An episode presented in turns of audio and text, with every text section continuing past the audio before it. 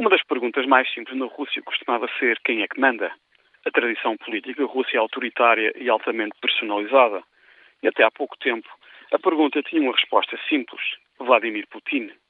É verdade que Dmitry Medvedev é presidente, mas isto foi uma solução engenhosa encontrada em 2008 para conseguir a quadratura do círculo, respeitar a Constituição e, ao mesmo tempo, permitir a um Putin relegado para o cargo de primeiro-ministro continuar a mandar de facto no Kremlin dentro e fora da Rússia, toda a gente esperava que em 2012 Medvedev se afastasse para permitir o regresso de Putin à presidência. Mas agora são cada vez mais claros os sinais de que Medvedev está interessado em continuar a ser presidente.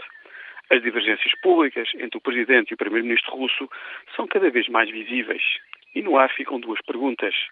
Será que Medvedev conseguirá os apoios necessários para se manter na presidência no ano que vem?